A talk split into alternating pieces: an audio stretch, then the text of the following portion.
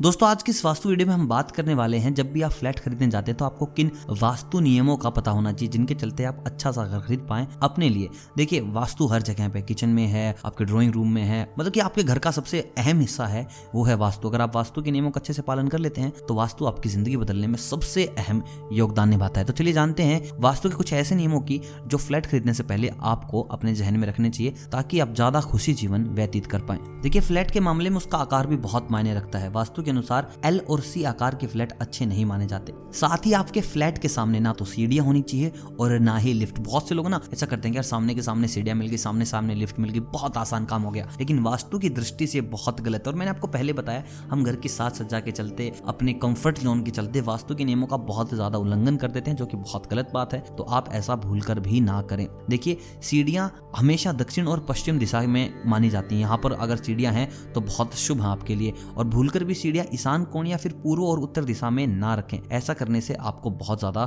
खामियाजा भुगतना पड़ सकता है, क्योंकि जो ईशान कोण है वो अधिक खुला और हवादार होना चाहिए। अगर आप वहाँ पर सीढ़ियाँ बना देते हैं तो घर के लिए बहुत गलत बात है।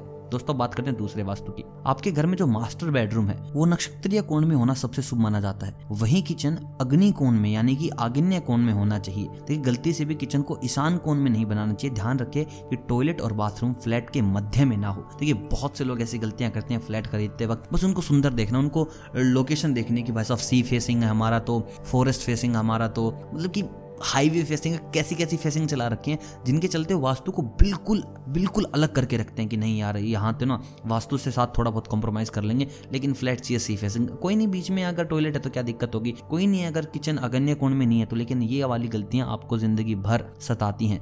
आपके साथ कुछ गलत हो सकता है, आपके परिवार के साथ कुछ गलत हो सकता है, आपके व्यापार के साथ कुछ गलत हो सकता है। आपके पैसों से संबंधित ऐसी समस्याएँ आ जाएगी, जो आपकी समझ में नहीं आएगी, यार, ऐसा हुआ तो क्या हुआ? मतलब कि आप मेहनत करते रहेंगे, आपको उसका फल नहीं मिलेगा। अगर आप वास्तु के नियमों का पालन कर लेते हैं तो फल जल्दी मिलेगा और पका हुआ मीठा फल मिलेगा। तो वास्तु के नियमों में कभी भी उल्लंघन ना करें। दोस्तों, आपके घर में उत्तर पूर्व दिशा में दक्षिण या फिर पश्चिम की अपेक्षा अधिक खाली स्थान होना चाहिए। इस स्थान को देव स्थान माना जाता है। यहाँ पर खाली स्थान का रहना बहुत ज़्यादा ज़रूरी है। पूजा कक्ष ईशान कौन में बनाए और बेडरूम में ना बनाए। पढ़ते समय बच्चों का मुख उत्तर या पूर्व में ही होना चाहिए। दोस्तों, अगर आपने इस वास्तु का उल्लंघन किया तो आपके बच्चों की जो प्रगति है, उसमें रुकावटें आ जाएँगी, घर में बीमारियाँ बनी रहेंगी, आपसी कलह बने रहेगा।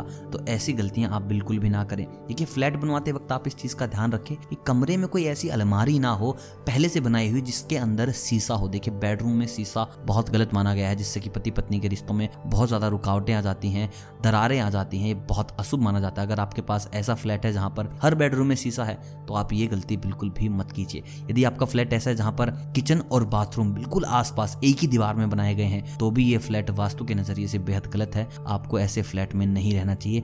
आपको तभी की तभी खाली कर देना चाहिए, क्योंकि आपके जीवन में इतने अंधकार आ जाएगा जो आपको समझ भी नहीं आएगा कि कैसे इसके साथ लड़ा जाए, कैसे इससे निजात पाया जाए। दोस्तों, कुछ लोग ऐसे फ्लैट ढूंढते हैं जहाँ पर ना स्विमिंग पूल होना चाहिए, या आपके सोशल स्टेटस को दिखाता है कि भाई हमारे फ्लैट के पास स्विमिंग पूल है। तो आपको मैं बता दूँ, अगर आप किसी सोसाइटी में फ्लैट लेने के बारे में सोच रहे हैं और आपको दिख रहा है कि यहाँ पर स्विमिंग पूल है तो आपके फ्लैट से पश्चिम दिशा में हो। हेल्थ क्लब और जिम जो भी है, वो होना चाहिए पूर्व दिशा में। देखिए, फिर से मैं आपको बता दूँ, स्विमिंग पूल है, वो होना चाहिए आपके पश्चिम दिशा में। हेल्थ क्लब या जिम, वो होना चाहिए आपके घर की पूर्व दिशा में। अगर ये ऐसा आप नहीं मानते हैं तो मैं आपको बता दूँ, आप बहुत बड़े संकट का सामना करने जा रहे हैं, जो कि आपके लिए बेहद मुश्किल हो जाएगा। देखिए, पानी का जो वास्तु है, वो सारे वास्तु से सबसे मुश्किल वास्तु है। आपको इसके हर एक चीज़ का अच्छे से पालन करना होगा। अगर आप पालन नहीं कर पाते हो तो आपको बहुत ज़्यादा परेशानियों का सामना करना पड़ेगा। तो दोस्तों, आपको इन सब बातों का ध्यान रखना है जब भी आप फ्लैट खरीदने जा रहे हैं। और आपको एक बात का और ध्यान रखना है कि आपको वीडियो भी लाइक करनी है। साथ साथ मुझे कमेंट करके बताना है कि आप अगली वास्तु वीडियो किस